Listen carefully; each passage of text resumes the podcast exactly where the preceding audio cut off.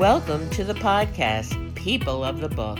I'm your host, Meryl Ain. We're proud to be part of the Authors on the Air Global Radio Network. We chat with authors and storytellers in thought-provoking and intimate interviews, all with a Jewish twist.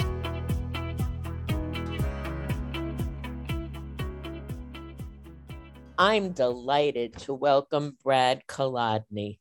Brad is the author of the award-winning book, Seeking Sanctuary, one hundred twenty-five Years of Synagogues on Long Island, which was published in twenty nineteen. It features more than three hundred fifty original photographs and archival images. Brad has photographed more than six hundred synagogues in thirteen countries over the last thirty plus years, including every synagogue building from Great Neck to Montauk.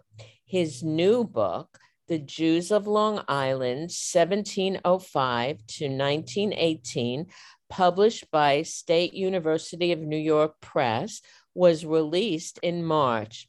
Brad has worked for the New York Times since nineteen ninety-six, is president of the Jewish Historical Society of Long Island, and an active member at Midway Jewish Center in Syosset, New York. So welcome, Brad. Thank you, Meryl. What a wonderful introduction. I think you've covered it all. Okay, great. Well, we're really happy to have you here. Uh, why don't we start by your giving us a brief summary um, of the of the new book, The Jews of Long Island, uh, for those who haven't read it yet? Sure. Yeah. The uh, the very quick and easy synopsis is that it is the comprehensive story of how uh, Judaism established itself on Long Island. And, uh, you know, I think most people know about Long Island as a very large Jewish community following World War Two. But the fact of the matter is there were many Jews who lived on Long Island even after World War One. But the period that I cover in the book leads up to the end of World War One before there was any significant population growth um, on Long Island. And so this early period, you know, covers the the who, where, and why Jews decided to move to Long Island and how they established their Jewish communities there. Yeah, well, the, the book is fascinating, and especially, um, well, for two reasons. The first reason that you mentioned, because most of us were not were aware of Long Island after World War Two as having a lot of Jews, um, but not before. But the the details and, and, and the stories of the people um, and, and the community are really um, very eye-opening. So what motivated you um, to write a book about the Jews of Long Island? Was it a direct result of your first book that described and displayed your photos of the synagogues on Long Island? It definitely was, yeah. The first the first book that I wrote, uh, as you mentioned, Seeking Sanctuary, one hundred twenty-five Years of Synagogues on Long Island, was a project that I started in twenty fifteen. And it took me four years to complete, photographing every single synagogue building in Nassau and Suffolk County, both past and present. Now, you're it, a professional it, photographer, right? I am not, actually. You're I not? I am not. I was a photographer in college. Uh-huh. And, uh, you know, over the years, I guess I've maintained the uh, sensibility of what makes a good photograph. And mm-hmm. I'm so happy to hear that you're surprised. That I am. I'm shocked. Well, um, you know, I, it was a fun project to go out and photograph synagogues and, and bring awareness to, you know, Judaism that exists on Long Island, both currently and formerly. Now, that book came out in twenty nineteen mm-hmm. in June, and I had started to do, um, you know, book talks um, for that book going from June of twenty nineteen, and it all came to a halt in March of twenty twenty for obvious reasons because right. of COVID. Now, this work that I've done and these two books that I've written are not my full-time job. I, I do work for the New York Times, as you mentioned. And um, once COVID hit, I knew that I wasn't going to be commuting.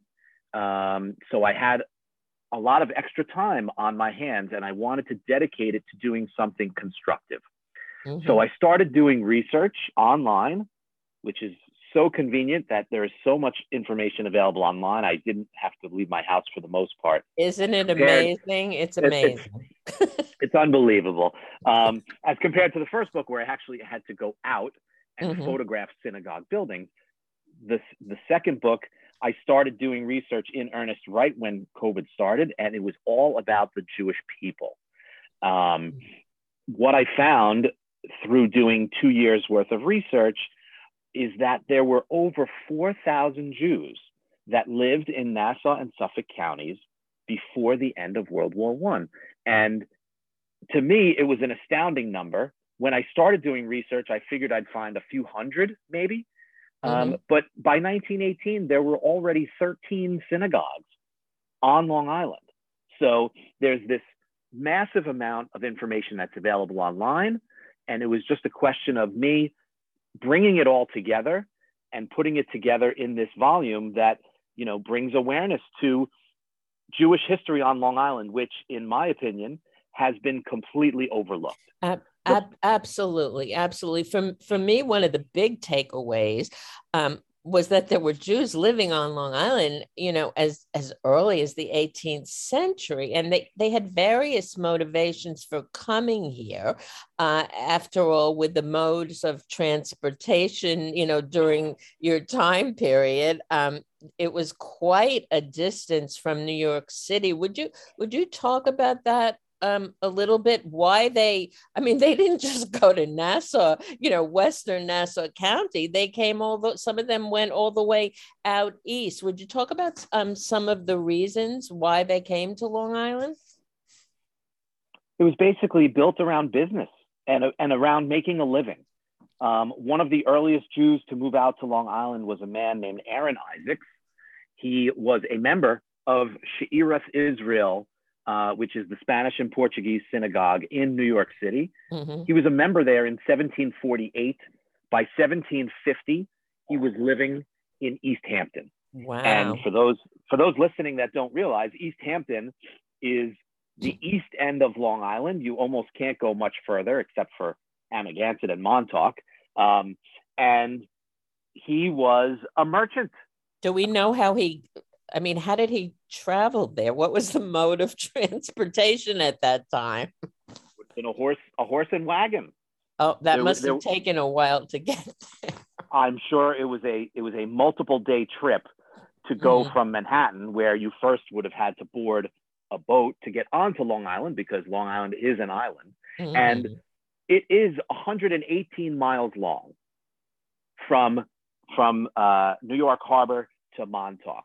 So mm-hmm. the trip, if you figure to East Hampton, would have been, I don't know, one hundred miles, let's say, mm-hmm. um, would have probably taken a couple of days. Yeah. Mm-hmm. Um, so he he was a merchant. He lived in East Hampton starting in seventeen fifty. And uh, even, uh, you know, through the Revolutionary War, he lived on Long Island, and he um, owned part of a wharf in Sag Harbor. So he would actually go between Connecticut mm-hmm. and Long Island uh, quite often. Wow. So um, you also write about um, the other Western Nassau. I mean, you write about the whole island, but I was particularly interested in uh, Cedarhurst, which yeah. uh, is still um, a very Jewish area. Um, so d- what were the reasons uh, why the original settlers moved there? And, and how was the um, Long Island Railroad really a game changer there? Well, you, you mentioned it exactly. The Long Island Railroad started, I believe, in the eighteen thirties, um, but it was originally a, a line that went from Brooklyn to Greenport, and it was meant for shipping goods. Mm-hmm. Once once goods reached Greenport, they would be put on ships to be sent to Boston. Mm-hmm. It wasn't until much, you know, many decades later where it became a uh, railroad that moved people. And the big game changer, as you mentioned, what came in nineteen ten, because before nineteen ten, if you wanted to go from Long Island to New York City, you would have to take the Long Island Railroad to Long Island City in Queens. You would get off the train, board a ferry, get uh, take the ferry to the east side of Manhattan, thirty-fourth Street, and then you would be in Manhattan. Mm-hmm. But in nineteen ten, the East River Tunnel opened. And so that gave direct access from Long Island to Penn Station in New York City. Mm-hmm. And this is when everyday commuters began going from Long Island into Manhattan. So you have examples of people from Cedarhurst, from Lawrence, from Woodmere, who, you know, in nineteen fifteen, nineteen eighteen, were working in New York City, either in the Garment Center or in the Diamond District or on Wall Street. Um, and they were going back and forth every single day from their homes in the Five Towns area and in other places. And that's really what led to the growth of Western Nassau mm. County uh, in the early days. That's that's really, really uh, fascinating. So I, I also want to go now to the to the North Shore, to uh, Western um, Nassau County. And um, everybody knows about the Gold Coast, Great Neck, Port Washington, Roslyn, et cetera. I mean, we we know about it from uh, years ago from F. Scott Fitzgerald, East Egg and West Egg. And, um, but I don't think people thought about um, it is particularly Jewish back then. Can you tell us uh, about the Guggenheim family and their influence there, which you write about? Yeah, of course. There, there were three Guggenheim brothers mm-hmm. who had estates in Sands Point, which is on the Port Washington Peninsula, just north of Port Washington.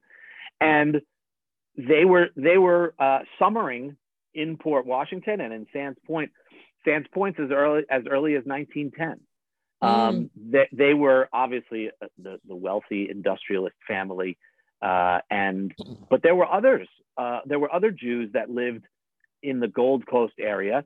Uh, Benjamin Stern of Stern's Department Store uh, had an estate in uh, Roslyn Harbor. Mm-hmm. So you know, as much as when we think of Jews on Long Island before World War One, you know, we're probably thinking mostly of, of peddlers. Um, you know, there were some farmers, there were also uh, some factory workers, but at the other end of the spectrum, you had these wealthy uh, individuals as well who made Long Island their home.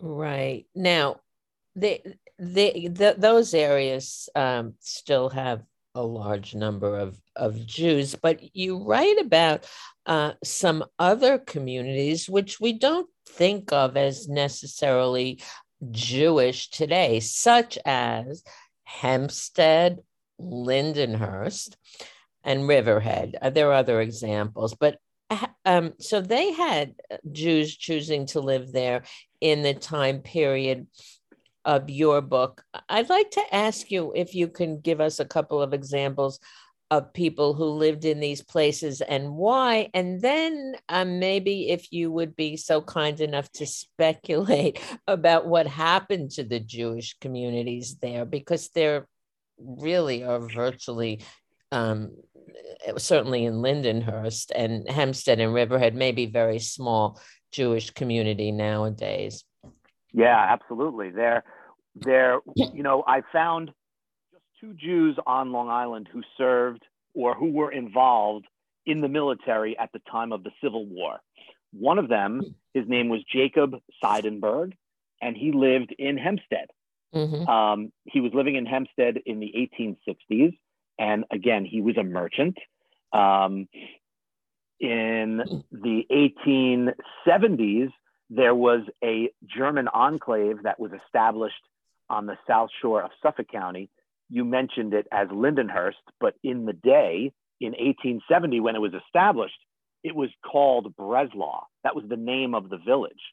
Breslau? It wasn't until Breslau, correct. Like in German, like a German, okay. That's right. It was it was organized by German immigrants right. who came to New York, excuse me, and moved that area of Suffolk County and established their own German enclave uh, in eighteen seventy-one called Breslau. Mm. There were there were ten Jews amongst this number of maybe uh, a couple of hundred Germans mm-hmm. that mm-hmm. lived in Breslau. ten of them were Jewish, and they established the first Jewish congregation on Long Island in eighteen seventy-five. Wow. Um, the third community that you mentioned, Riverhead, also a very early Jewish community. There is still a synagogue in Riverhead, mm-hmm. uh, Temple Israel. They had uh, also a German Jewish immigrant who settled in Riverhead in eighteen fifty-six. His name was Jonas Fischel. Mm-hmm. And the Fischel family became uh, somewhat prominent on Long Island in the retail business. They, they had retail stores. Uh, Jonas was in Riverhead. He had a brother, Andrew, who was in Patchogue. And they had another brother, Leopold, who was in Babylon. They were all Jewish German immigrants that came to the United States in the eighteen fifties, even before the Eastern European immigration of the eighteen eighties began. So mm-hmm. they, they were part of the, of the earlier wave of immigration of Jews starting to come out to Long Island. So do you think that um, these communities really aren't Jewish anymore because the people moved to, uh, you know, upward mobility, or or they experienced um, anti-Semitism in these communities?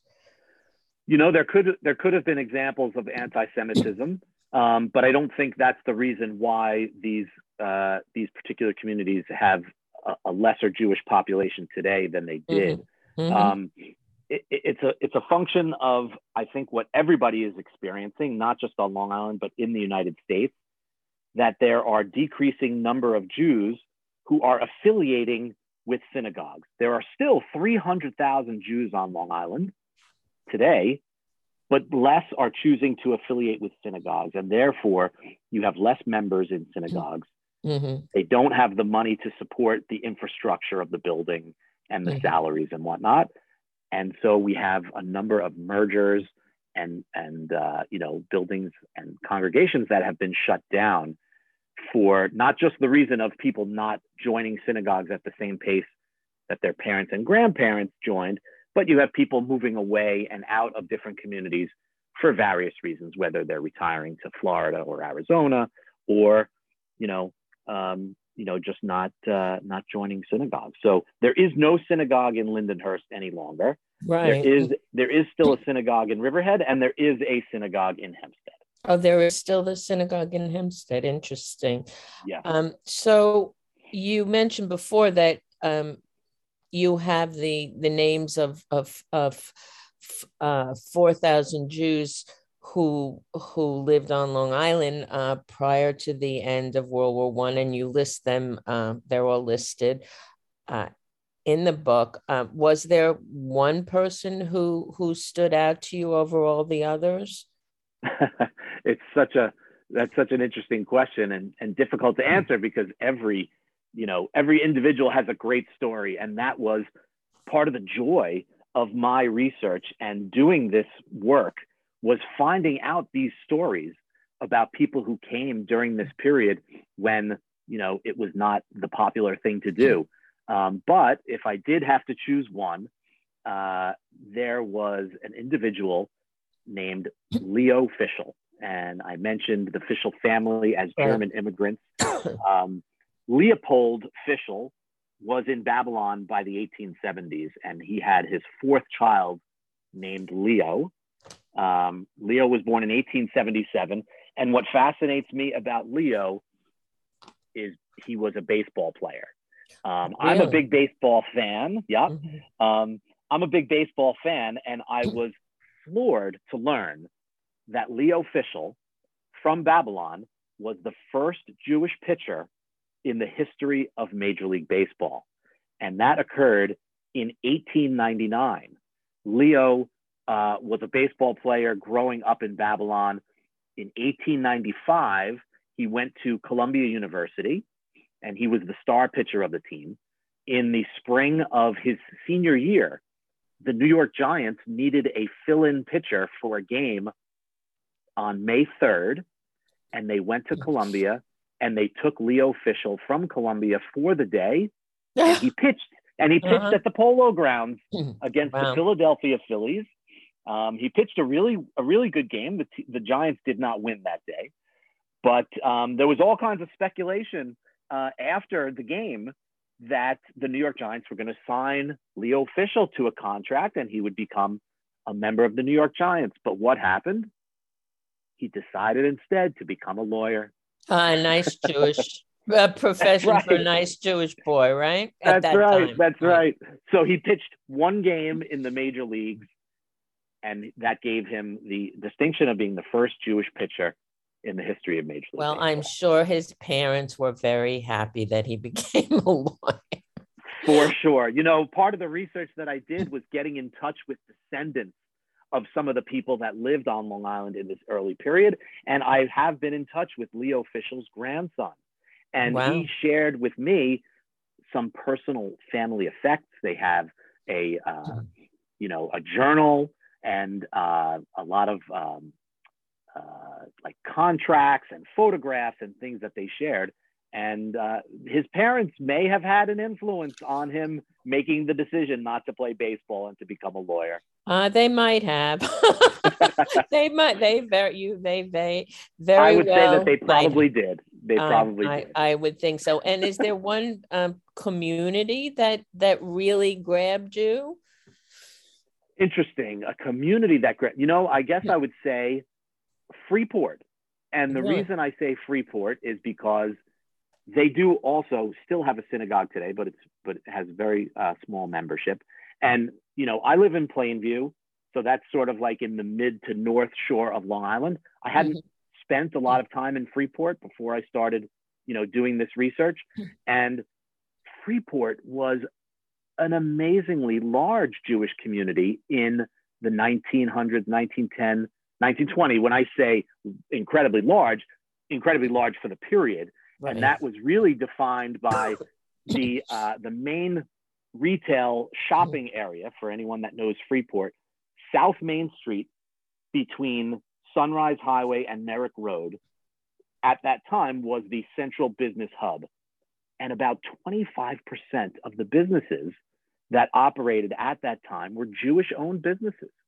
And so the Freeport Historical Society has done an amazing job of Um, you know, keeping the records of these businesses. And I've found advertisements in newspapers uh, about these businesses. So Freeport to me was an astounding community that just shocked me that there was such a large Jewish population. I mean, that's there. Amazing, twenty-five percent, you know, when you yeah. think of the percentage of Jews, I mean, that's, right. that's just amazing.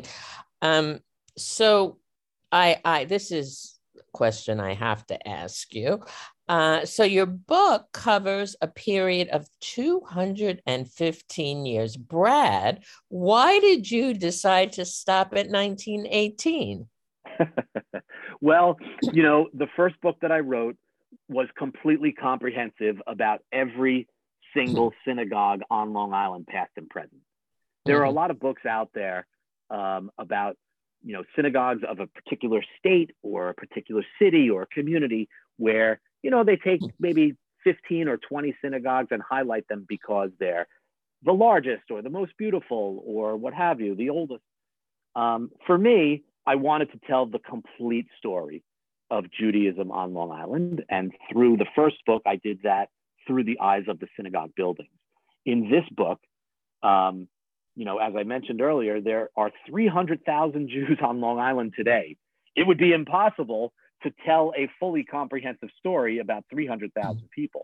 But by but by cutting it off at the end of World War One, when when there were uh, you know approximately four thousand people, well, you know, then you can actually do something. And I think you mentioned it already, but the names of every single person that I found through looking in census records, um, newspaper articles, synagogue incorporation papers, lots and lots of different sources.